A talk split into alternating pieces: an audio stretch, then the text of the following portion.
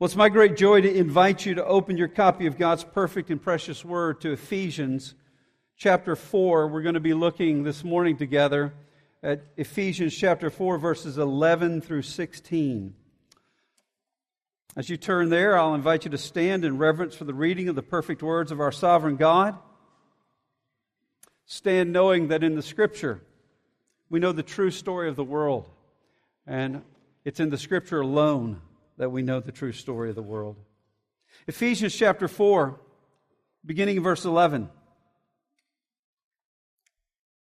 And he gave the apostles, the prophets, the evangelists, the shepherds and teachers to equip the saints for the work of ministry, for building up the body of Christ until we all attain to the unity of the faith of, and, and of the knowledge of the Son of God, to mature manhood, to the measure of the stature of the fullness of Christ, so that we may no longer be children tossed to and fro by the waves and carried about by every wind of doctrine, by human cunning and craftiness, in deceitful schemes. Rather, speaking the truth in love, we are to grow up in every way into Him who is the head, into Christ, from whom the whole body, joined and held together by every joint with which it is equipped, when each part is working properly, makes the body grow so that it builds itself up in love. Let's pray. Oh Lord, we gather today in the name of Christ for the glory of Christ. And Lord, we pray that we would grow today in the knowledge of Christ. That we as a people who have sung about the glory of Christ, who have prayed this morning based on the blood of Christ, would be shaped according to the gospel of Christ as we hear your word, O God. Lord, fill us with a sense of awe and wonder that you have revealed yourself to us in your word, that you have come in the person of the Son as the, the living word. And we have heard, I pray, what you have us to hear. And this morning, I pray for ears to hear, eyes to see, and hearts to receive with gladness what you have for us. That we would be a people that because we have come today, that we are equipped to do the work of ministry. Oh Lord, we pray it in Christ's name and for his sake. Amen. You may be seated. It'll take about one month and then the crying will stop. That was my appeal to the principal of the school I worked at. I was a high school coach, but we were K through 12 on one site, and my job during the day was elementary school PE teacher, and I had about 500 students a day in 30 minute increments starting from kindergarten through sixth grade. 500 students a day. 30 minutes. And so I decided that the only way I was going to be able to get anything done out there was to treat the first month like boot camp.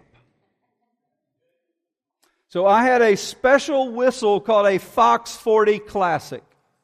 The whistle was designed to be so ear piercing that in these Olympic settings where, where these loud crowds are packed into gymnasiums or in these huge stadiums, you could still hear this whistle. And so I trained that certain whistles were to line up, certain whistles were to do one thing and another thing. And so for about a month, there were a lot of tears. And I thought I might get fired. I said, just give me a month and we'll have this all worked out. Teachers would come out just to see it after it started working properly. They're like, I need one of those whistles in my classroom. But you know, um, one of the things I figured out dealing with so many different kids each and every day was that over time, as a general rule, and there are always exceptions, I could tell the parents' amount of involvement in the child's life according to the kid's maturity level. If they were mature for their age, it almost always meant that the parents were very active in the child's life. It was the deciding factor more than any other, not the things that we think. It was not social status. It was not how much money someone had. It's the same thing whether the family was poor or whether they were wealthy and many wealthy families didn't have hardly anything to do with their kids, and some of the poor families were really involved in their kids' lives. It didn't have anything to do with cultural background. It didn't have anything to do with anything. But if the parents were really engaged in parenting their children, involved in their lives, there was a greater maturity level. It was involvement that made all the difference. You see, you can't mature without involvement. If we could do some kind of sick experiment and we could take a, a, a, child and, and give that child the best of everything the best learning, the best teaching, but, but we did it from a distance and, and on video, and nobody was really involved in that child's life in a, in a personal way. And they had all the resources, the finest food and the finest teaching and all of those things, but no contact with people what you would have at the end of all of that is discontentment, a self sort of doubt, and someone with stunted maturity. You, maturity is not just about having the resources to do the things you want to do. Maturity always involves other people. We're not made to mature alone. That's not the way God has made it. It doesn't work that way. It cannot work that way. It's just not the way God has made us. You have a child that's left alone. Let's say you have totally unengaged parents and they just sort of appease and they let the child do whatever they want to do. You never say, Look at how that process is maturing that child you get the exact opposite. You're like, parent that child, help that child. Because that's the way it works. What is true of emotional maturity is true of spiritual maturity as well. I just shared with you our, our Connect card, which, which we talk about uh, what we believe are the essentials of growing in Christ together. And what is implied there is that you grow in Christ together. That the togetherness is a key part of that process. And what are those things? Church membership, accountability together, consistency in corporate worship, worshiping together.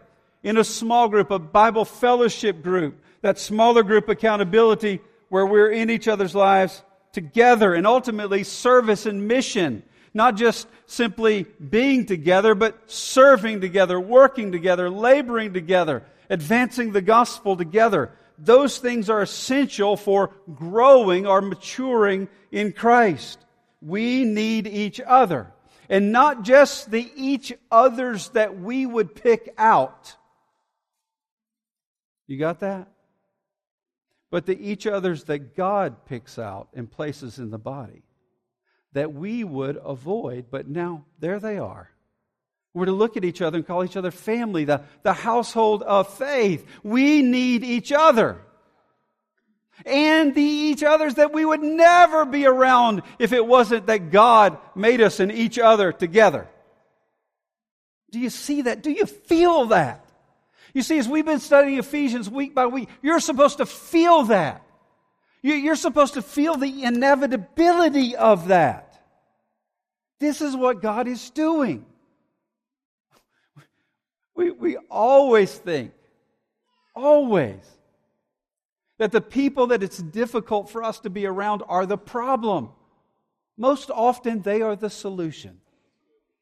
Because what needs to happen is not that the things around you change according to your liking. what needs to happen is that we are to change according to the gospel. It's not that we control the circumstances, it means that we apply the gospel in the midst of our circumstances. We are meant to be together. The Apostle Paul started talking about unity in chapter 2, verse, verses 11, and he continues that throughout the section that we're here today into chapter 4, verses 11 through 16. It's a deal. It's vital. It's important. He wants it to be relentless and unavoidable in your thinking that this is a dominant theme of what it means to be the church of Jesus Christ and to be those who, who walk worthy. Ephes- the, the word one keeps appearing. Ephesians 2.14, He made us both one. And he did that by tearing down the dividing wall of hostility. Ephesians 2:15, he might create in himself one new man. Ephesians 2:16, reconcile us both to God in one body. Ephesians 2:18 access in one spirit to the Father. Ephesians 4:2 bearing with one another in love. Ephesians 4:4 there's one body, one spirit, one hope. 4 5 there's one Lord, one faith, one baptism. Ephesians 4 6 there's one God and Father of all. Ephesians 3:10 that church, that, that one church, that diverse church, that Jew Gentile church that would naturally hate each other, but now have come together as one according to the gospel of Jesus Christ, he tells us in, in Ephesians chapter 3, verse 10. That church exists in the world as a declaration to all who see it, including the principalities and powers of the manifold wisdom of God. The uniqueness of it all. The bringing together of what other things in the world cannot bring together is a testimony to the witness to the wisdom of the triune God. We assemble here this morning as a living and visible witness to the wisdom of God. That's what we're a part of. That's what's going on here. If we were to take all of our pictures and put them, put them out there, and, and you think this group of people, this group of people is a sign of the defeat of Satan and all demonic power. This group. This is a declaration of spiritual victory in Christ.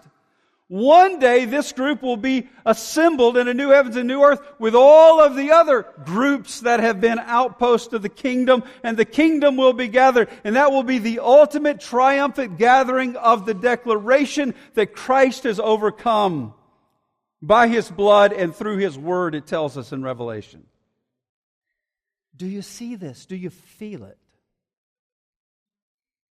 Well, in Ephesians chapter 4 verse 8 he quoted Psalm 68 18, and it was about a prayer for God's victory. And, and just like a, a king would go to win a victory for his people, he would take all of the goods and he would distribute them to his people. He would give gifts to men.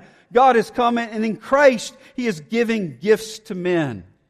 And, and he goes on to, to explain the primacy of the gospel and the unity of the church in the section we're looking at today. And he does so by, by explaining some of the gifts that God has given to birth and bless the churches in Ephesus and by extension all local churches since. It's another one of those run on sentences, 124 words.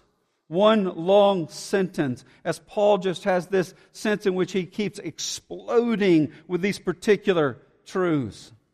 The first thing we see in Ephesians 4 11 and 12 is this gospel unity, not uniformity. Look, look with me at verse 11. And he gave, he's purposely picking up the language from chapter 4, verse 8. He gave gifts to men.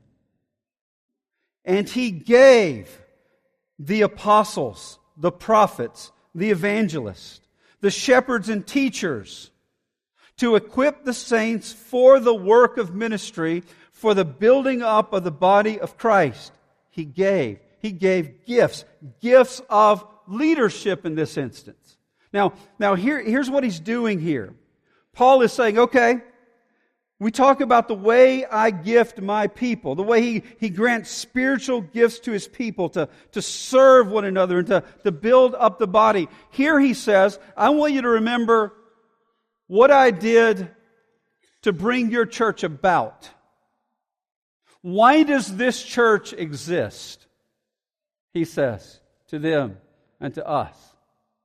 He says, because I sent apostles, prophets, evangelists, and pastor teachers. That's why it exists. There, there's a plan here. There are a group of people who've performed all kinds of different roles, who have come together, and they have come together in serving in their unique ways and their unique roles to produce this. Therefore, church, that is the way you are to exist, he says. There is a pastor teacher who is a gift that has been provided to you. But I've gifted all my people, and they are to equip you to use your gifts. And as you use your gifts, the body is building and growing, and this is what I'm doing, he says. Do, do you see how important it is that it's unity but not uniformity? I use that illustration at the very beginning of Ephesians. Uh, if you had a football team, and you just said, I'm going to I'm just going to recruit all the biggest guys I can find. Won't be a very good team. Team needs fast guys and big guys and skilled guys in certain ways and skilled guys in other ways. And you come together, there's a unity of what you're trying to accomplish, but the non uniformity is the key to it working. He says, That's what I'm doing in the church. He, he says, uh, he gave apostles. Now, there's different ways apostles is used in the Bible. It means sent ones, but, but the most particular way, and what he's getting at here is, is those apostles who were instrumental to the, the founding of the church. Those who are described in Ephesians 2.20 as the foundation stones of the church and Christ is the cornerstone. Those who saw the resurrected Christ, who had this unique role of apostolic ministry and laying the foundation. And by the way, if, a, if it's laying of a foundation, there, there is no other foundation. They had a unique role that was bound up for a particular time. And today there are not apostles in the way these apostles were apostles. These were all eyewitnesses to the resurrection, but also Paul, who got a supernatural revelation from the ascended Christ, and he is declared and a part of the apostles as well. These apostles, these foundation stones, the 12 and Paul. But, but it also says here, the prophets. A, a prophet is always a, a mouthpiece for God, a, a spokesperson for God, one who speaks the words of God. Now, apostles and prophets, some apostles did prophetic work, this is uh, at a time where God was still revealing himself in the scripture. The scripture was not yet complete. So there were apostles and prophets. There were apostles that were prophets. There were those attached to the apostles were, who were involved in bringing about the revelation of God. The Old Testament prophets declare the words of God. God continued to reveal himself till ultimately the scripture is complete and it points us to Christ, giving us all that we need. And so God provided uh, apostles and God provided prophets. These are the foundations of the church. And then he says, the evangelist. There are only two references to anybody being an evangelist in the New Testament. One is Acts 21, verse 8, where Philip is described as an evangelist. The other is found in 2 Timothy 4 5, where the Apostle Paul tells Timothy to do the work of an evangelist. An evangelist is a, a gospeler, one who proclaims the good news. We, we don't know a lot here, but it doesn't seem to be the, the role that we think of as itinerant evangelists today that, that goes around. These were attached to churches, but they were involved in proclaiming the gospel to those who haven't heard, and they were also involved in protecting the gospel message, the truth of it within churches and outside of the churches, and they were attached to the apostles in some way in laying this foundation for the church. It, seems that that was a part of the apostolic ministry as well. And then finally, the shepherds and teachers. Now, now that's you notice it's not the shepherds and the teachers. This is not a separate role. This is pastor teacher, shepherd teacher. This is one role, what we think of today as pastor, or it's used synonymously in the New Testament with, with pastor or elder or overseer, bishop. This is a particular role of shepherding the church through the proclamation of the Word of God. This role came about as the fulfillment of the, the building of the church, the laying of the foundation of the prophets and the apostles with Christ as the cornerstone, and the evangelists were a part of that, and these pastors are continuing the prophetic ministry in the sense not of receiving direct revelation of God, but preaching the revelation of God uncompromisingly, without apology, and without exception. And God is using the preaching of the word to build his church. If you, if you think about all of those, those gifts that God gave, what's associated with all of them? The word. Prophets proclaim the word that becomes scripture for us. Apostles came and, and and preached the gospel of Jesus Christ and, and clarified the mystery of the gospel and how Jesus of Nazareth was the promised Messiah. We have the apostolic witness and the apostolic writings. And now we gather in local churches. And you come to hear somebody like me preach the Word of God, to shepherd the congregation according to the truth of the Word. The, the Word is at the center of it all. This shepherding ministry starts with God. God is shepherd, Genesis 49 24. Jesus is the good shepherd, John 10. The pastor is the shepherd of God's flock, Acts 20 28, and 1 Peter 5 2. Do you see how all of this works? Now, pastor, teacher. Teacher is a particular word that's used it's associated with explaining the Bible, applying the Bible, exhorting on behalf of the, the Scripture, appointing to the apostolic doctrine this, this shepherd teacher, shepherd who leads by teaching and, and preaching. But, but, but the point here is not the nuances of all of these offices. That's not why it's put here, or he would have explained it more. This is put here because this is yelling to us, He gave gifts to men. They weren't the same. The apostles had a unique role. The prophets had a unique role. The evangelists had a unique role. The pastor teacher has a unique role. But all of this lays the foundation. It builds doctrinal truth. It, it fulfills what has come before. And now it's proclaiming the truth of God in an ongoing ministry. Also different, but also completely unified. This is a part of God's one cosmic plan this is a part of one, God's one cosmic story that in Christ we're all swept into. Now, he's saying here,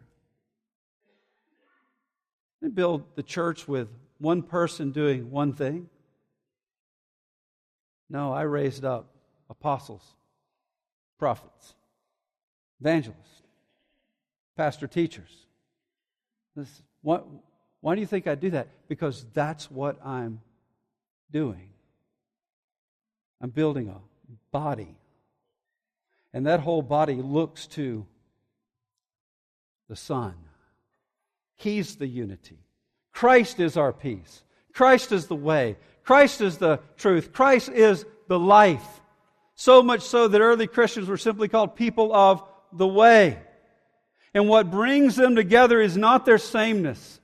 What brings them together is that gospel of Jesus Christ and all of their uniqueness and their diversity is surrendered to me and I own their lives for my glory and bring them together and together I accomplish what none of them could co- accomplish alone. Do you see it? But it doesn't just stop there. You see, all of this was done, verse 12, to equip. To equip. The, it, it means mending a broken bone it means uh, uh, mending nets to be repaired uh, for fishing. It, it means outfitting completely for a job with all the tools that are needed. There, there is a, a restoring, a, a mending, an, outfitting that is going on as the Word of God is preached in the churches of the Lord Jesus Christ. You see, to equip the saints, those are believers, Christians, all of us who are in Christ, to equip the saints for what? For the work of ministry. For the building up, the, the strengthening, the, the growth of the body of the church. So often, if you hear the phrase ministry, your mind goes immediately to leadership, goes immediately to, to pastors. It goes immediately there. When you and I hear ministry, we have to understand this. There is a sense of vocational call to preach the gospel in a, a formative way like this, but we are all called to ministry.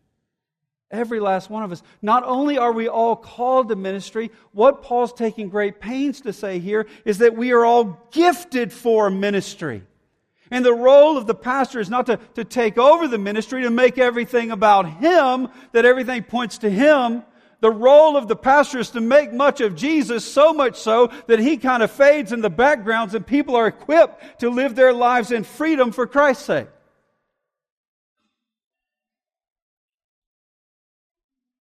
You see, it's not a healthy church that simply centers around the formal ministry of the church and that simply gathers around the leader of the church. Let me put it this way a church is not a preaching point. It's not just a preaching point. It is never less than that. It is always more. Hear that. Oh, preaching matters. The church is birthed by preaching. We're sustained according to the words of God. Preaching is absolutely fundamentally vital. But what is going on here is not just you coming here and passively listening to preaching and then going about your lives. You are being equipped to the point, hopefully and prayerfully, that you hear from Christ through the proclamation of the words in such a way that you aren't even thinking as much about the one who is pro- proclaiming it. You're thinking about the one who is speaking to you through the proclamation of the word, which is Christ. And therefore you are busy applying yourself to this gospel story in ways that have redirected your life because this stuff is true. You see, it is a equipped body that's a sign of a healthy church. That will not happen apart from faithful preaching. But faithful preaching is less than faithful preaching if that is not happening. Because it's a promise. You got plenty of churches that are merely preaching points. It's sort of almost a self righteous exercise to say, I go to that church, that pastor tells it straight. But, but, but the communication is in such a way that you aren't really being pushed to apply yourselves to the truth. You're being patted on the back because you're willing to come here. Bold preaching. And so we pat each other on the back and we say, Oh, isn't it sad? Nobody else gets it like we do. Oh man, let's let's go hear the truth again. All those other poor people out there hearing all this watered down, compromised stuff, but but we hear the truth. If you think that's healthy,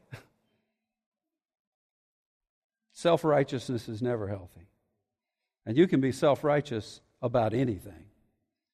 You can be self righteous even about hearing the truth. I told a guy one time, he was talking to me about things he was learning and this theology that was blowing his mind. I said, That's fantastic. What are you doing differently because you know that? His answer, his response was, What do you mean? oh, what, what, do you mean? I, I mean that if your mind and heart is blown by the sovereignty of God, you probably do do something different on Monday because it's true. And if you're not doing something different on Monday because it's true, then you're mocking the truth that you say is blowing your heart and mind. It's not. Some of the most self righteous people I've ever known in my life spent all kinds of time studying theology. There is a knowledge that puffs up. But a healthy church means you hear the truth and you feel it because you know it means that, that, that, that you need to reorder your life. You're not thinking about your neighbor in so much as when you feel convicted, but you're thinking about how you can encourage your neighbor, but you know that you've got to be a good, faithful, one another partner in this by applying the truth to your life. No healthy church is simply a preaching point. It is never less, but it is always more. There is a hospital for the sick, and there may be one who orchestrates the, the, the, the plan of caring for people, but all the church is involved in carrying it out. It's a, a gym to, to strengthen us in our faith, and, and there may be one who is an instructor, but we are holding one another accountable. You see, in a healthy church culture, there's healing that happens, restoration that happens, there is empowering that happens, there's transforming that happens. In other words, the saints are equipped for the work of ministry. In a healthy church, pastors are faithful in proclaiming the word, but it is embraced, cherished, and championed in a one another way. That means that the ministry that is done doesn't center on the one who proclaims it, it centers on the one who is being proclaimed. By the way, at Ashland, that's why we don't, uh, we don't overprogram. And we don't try to confine you to our programming. And no. We have a Bible reading program we promote every year. And guess what? If you do a different one, great. You don't need to do the one we do. We, we give you opportunities to learn and grow, but, but if you've got other ways you're tapping into that ministry that you're doing, great. We're trying to liberate you. We're trying to live for Christ. We give you a bunch of footstools for that. But we're not trying to slow you down. We're trying to uh, compel you forward. And by the way, three people cannot do the work of ministry, or four people, or five people. And when they do, that doesn't cultivate unity. You show me a church that is just totally centered around the person who preaches there isn't much going on in the body or much accountability to do it. It's just sort of self righteous patting on the back that we believe the truth and nobody else does. I'll show you a bunch of people that end up arguing about what's true. It doesn't, but, but when you serve together, just think about this. You got a military unit. Before those guys go into battle, they find all kinds of stuff to argue about. They get on the battlefield, they quit arguing. Right? None of that seems so important anymore, man. We were in a foxhole together. I, I needed that guy. That guy loved me in service. We did stuff together that I can't imagine. We are bonded together in a way that causes all that other stuff to fade into the background. Do you see it? This produces gospel unity. I love what Calvin says about the power of the word in the church. Calvin says, what is more excellent than to produce the true and complete perfection of the church, meaning the maturing of the church? And yet this work, so admirable, so divine, is here declared by the apostle to be accomplished by the external preaching of the word. And those who neglect this instrument should hope to become perfect in Christ or mature in Christ is utter madness. Yet such are fanatics on the one hand who pretend to be favored with secret revelation of the Spirit, and proud men on the other who imagine that to them the private reading of Scripture is enough and that they have no need of the ordinary ministry of the church. Oh, no, we need the ordinary ministry. We need to come. We need to sing. We need to pray. We need to hear the word preached together. We need to gather together in smaller groups, and we need to serve in countless ways that puts our faith to the test. The living word empowering and animating a living people, the church. Gospel unity, not uniformity. But in verses 13 through 16, we see gospel unity essential for maturity. It's been implied uh, this whole time. But look at verses 13 and 14. It says that we are to grow up in Christ. I love it, verse 13. Until, until the, this is the purpose and the goal of all of this, until we all, that's all of us, all believers, till we attain Not that we create, but we attain to the unity of the faith. There are three things he says we, we attain here unity of the faith, and then verse 13, mature manhood, and the measure and stature of the fullness of Christ. But, but notice here, this, this unity is creating maturity. We don't create the unity. The unity has been created by Christ, but what God has given is worked out in our lives in such a way that it becomes a part of our inner being and we give ourselves over to it. And when we live like that, it creates maturity. And when we are more mature, we are more unified. Until we attain the unity of the faith, here it is, and of the knowledge of the Son of God. You see, all of this centers on Christ. The, the knowledge of the Son of God, the, the body of truth we have in the Word, the Scripture, all centers on this knowledge, the knowledge of the Son of God. You take Christ out of the Bible, it's a dark book. Christ in the Bible, it's the most glorious book in the history of the world. It is the very truth of God that tells us the good news. You see, the faith in the scripture is all about Christ. We are to look to Christ. The unity that we have is unity in Christ. Without Him, it's not possible. We, because the unity is only found in Christ, when He brings us together, He's the head, we're His body. That means that, that, that we find this unity and maturity together. He's never designed that we find it alone. He says to mature manhood. The, the word means um, something that comes to its appointed end. You, you're not supposed to stay a baby forever. The goal is adulthood.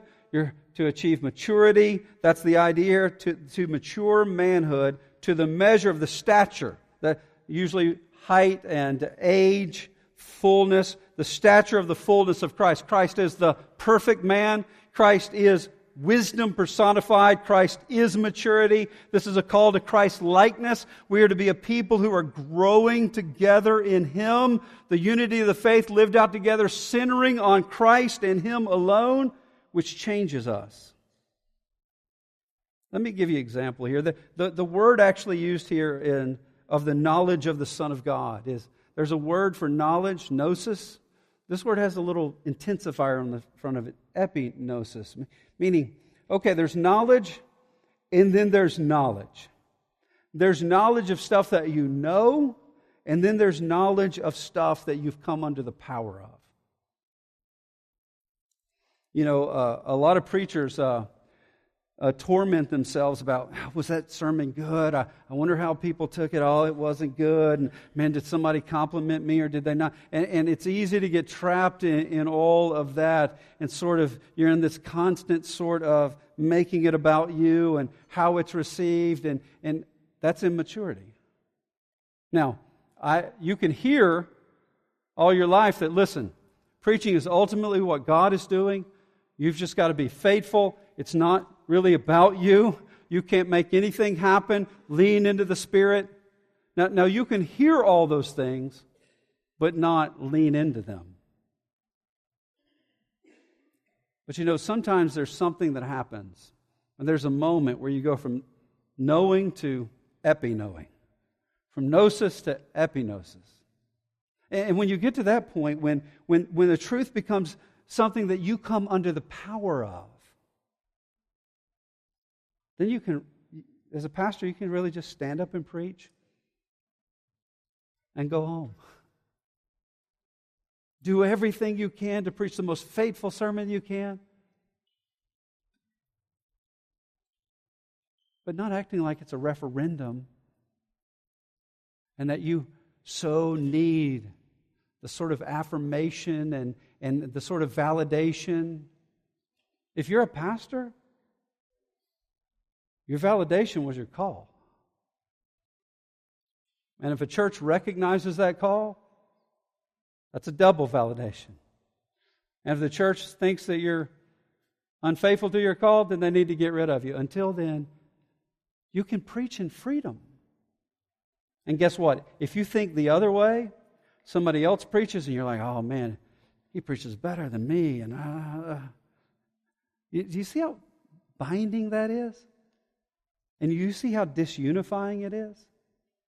You show me a pastor who doesn't want to put anybody else in the pulpit who's really good at preaching, I'll show an insecure, immature guy who ought not be in the pulpit himself. You hear great preaching, it ought to be, yes! It's not, it's not a comparison with you. That's not what's going on. But you do, we do that in all kinds of our lives in all kinds of ways. You see, that, that spotlight is so on us and, and our measuring ourself and our value and our worth and, and, and why what we do. No, he's liberating from that. He says, grow up in Christ. Growing up means you're not completely self focused and saturated. And that's what he goes to next. Verse 14. So that, here's the purpose clause, so that we may no longer be children, tossed to and fro by the waves and carried about by every wind of doctrine and human cunning, by craftiness and deceitful schemes. By the way, Paul loves a mixed metaphor. Here, here's what he says don't be babies on an open boat driven around by the wind and waves, uh, uh, subject to the whims of people rolling dice. What? Yeah, he loves a mixed metaphor. Just throw it all in there together so you get it. The, the aim here is that you would eventually get out of babyhood. All Christians are spiritual babies at some times, but you are to grow and mature into adulthood. At 1 Corinthians 3 1, Paul essentially says, Don't stay babies in Christ. He's focused on the critique here of childishness, not childlikeness, which is always spoken of positively in the Bible. Childishness. Paul says, Don't be babies. And then he tells us what babies are like.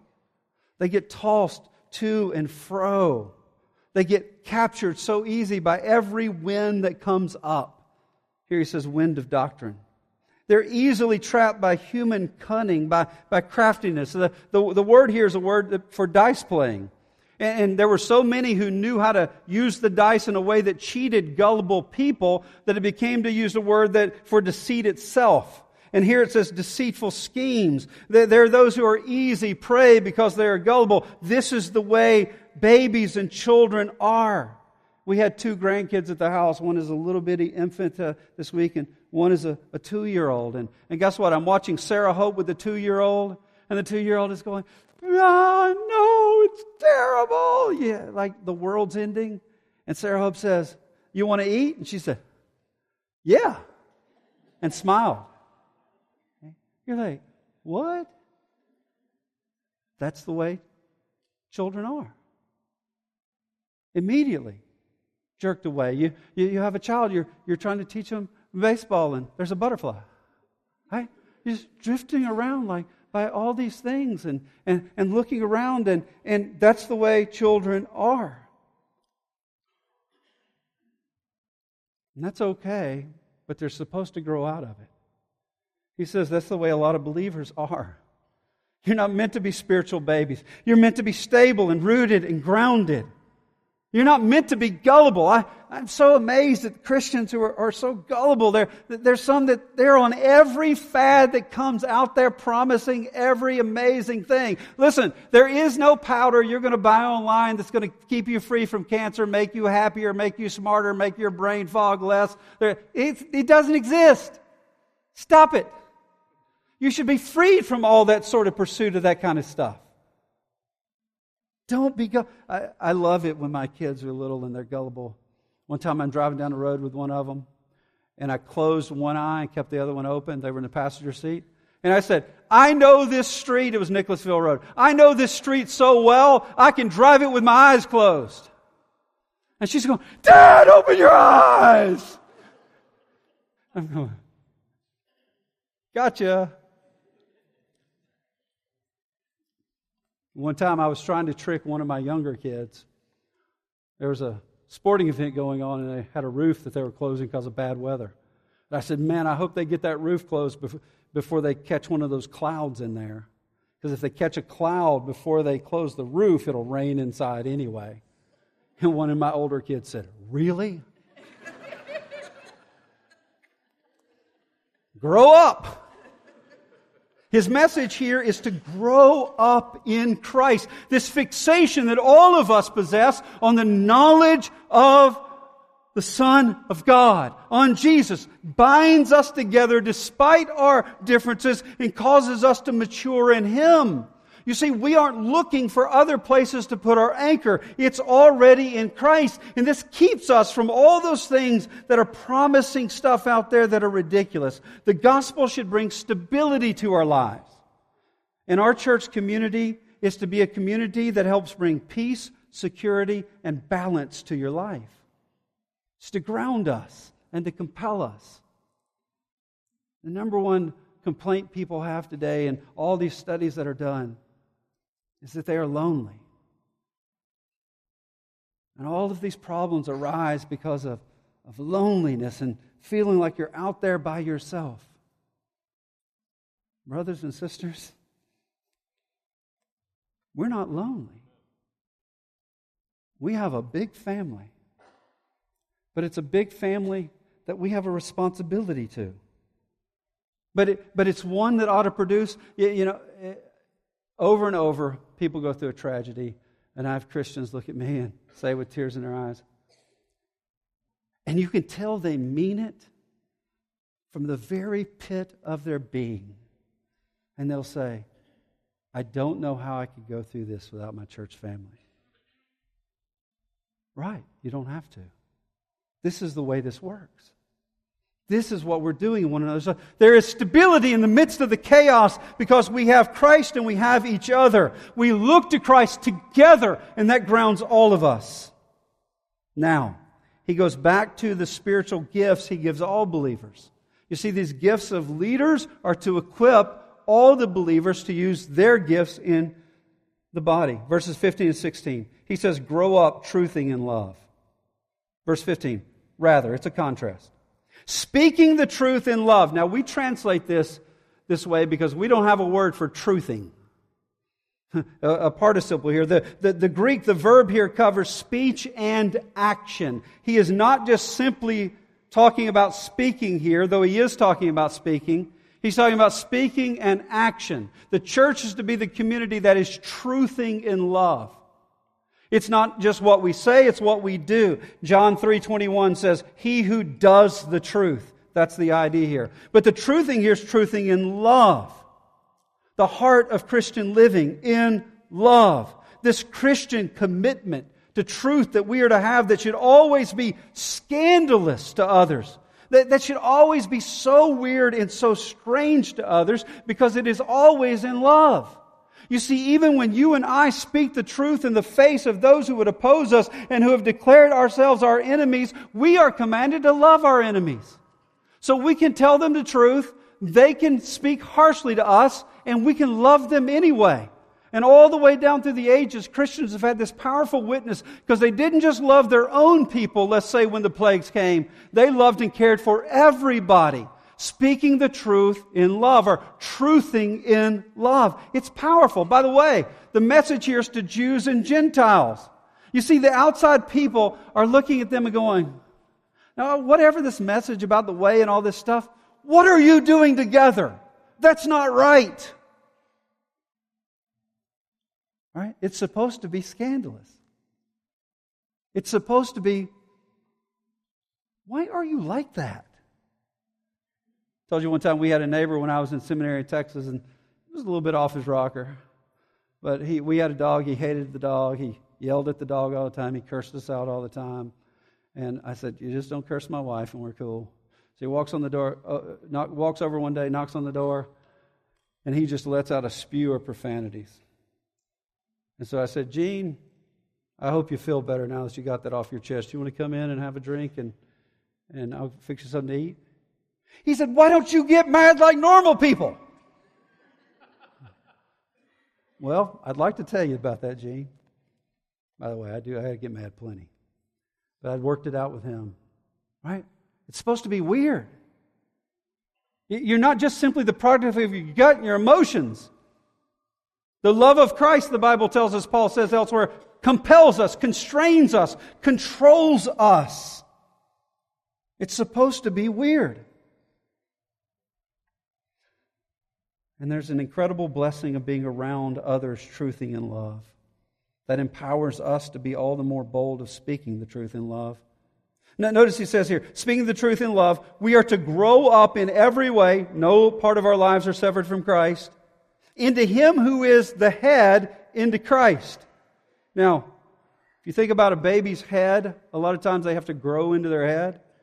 The head is disproportionately big. We had one of our grandkids who was extra disproportionately big. And I'd always laugh because he learned to walk. If a head ever got off center with his hips, it was. So the head, and I say, uh, not too long ago, he's at the house. I said, he finally grew into that head. We're being called here. The, the head is Christ. We're, we're immature. We're, we're not fit for Christ, but we're to be growing up in every way. As a people are committed to truthing and love together. He is the center, the goal, the purpose, and the end for which we exist. We are to be those who grow up into the head, into Christ. Verse 16, from whom the whole body, joined and held together by every joint which is equipped, which it is equipped, outfitted, restored, made complete. When each part is working properly, or it could be translated here, when each one does his own work, makes the body grow so that it builds itself up in love. Now, this is the love of Christ that centers on Christ and the gospel. But when there's a people centered on Christ and the gospel who are unified because of that, who spend their time truthing in love among one another, that very act of truthing in love, unified under the gospel of Jesus Christ, produces growth and maturity. Notice what he doesn't say produces growth and, growth and maturity. Oh, you need, you need a lot of money. You need glamorous programs. You just hadn't tried this technology. None of that is tied to church growth here. None of it. None of it. You see, it's not about one part of the body overperforming. It's not about a part of the body underperforming. What we need is everybody to do their part sustained by the head Christ, just simply content to do our part, knowing that God owns that for His glory, the, the building itself up in love, the body growing. Here it is. If you've checked out, check back in. Our maturity in Christ is dependent upon each other. For me to mature in the way I need to, I need you to serve and use your gifting in the way you're called to. And you need me to serve and use my gifting in the way I'm called to.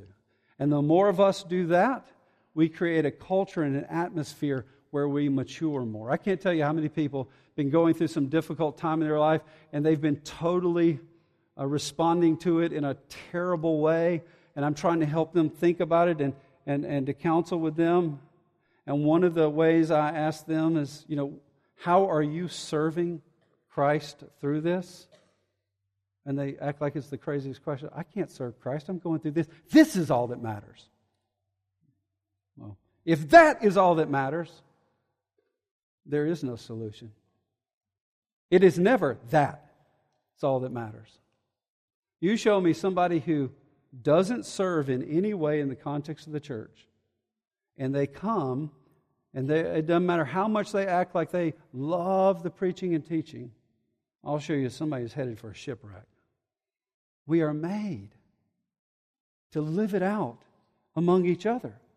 We are made to be truthing in love. I need to see you truthing in love. You need to see me truthing in love. You need to see me exercising my gifts. I need to see you exercising your gifts. We need to be serving one another. Our maturity is tied to one another. After all, that makes perfect sense. We're a family. A child's maturity is tied to the behavior of mom and dad. It makes perfect sense. We should understand it. But let me be very clear. All of this takes nothing glamorous, nothing fancy, no degrees, no bushels of money, no technology, no programs. All it takes is a people who love the Word and love Christ and love each other. And therefore they live their lives truthing in love with each other for the glory of Christ no matter what. Where that is happening, there is a church that is growing, that's being built up, and there are people who are becoming mature in Christ. And where it's not happening, no matter what other bells and whistles you've got, you don't have spiritual maturity. Let's pray. Lord, I thank you so much for your perfect and precious word. I thank you for these gathered here today. Lord, I pray for those who don't know where they stand before you that they would look to Christ. Lord, I plead with them in the name of Christ to throw themselves on your mercy, to put their faith in the one who was crucified, dead, and buried, but is risen and ascended now as the only hope of their salvation. And Lord, I pray for all of us. May this be a day of spiritual growth. And may the growth here continue. May this be a body where it can be said, they are so weird. The way they truth and love to one another and before a watching world. In Christ's name we pray. Amen.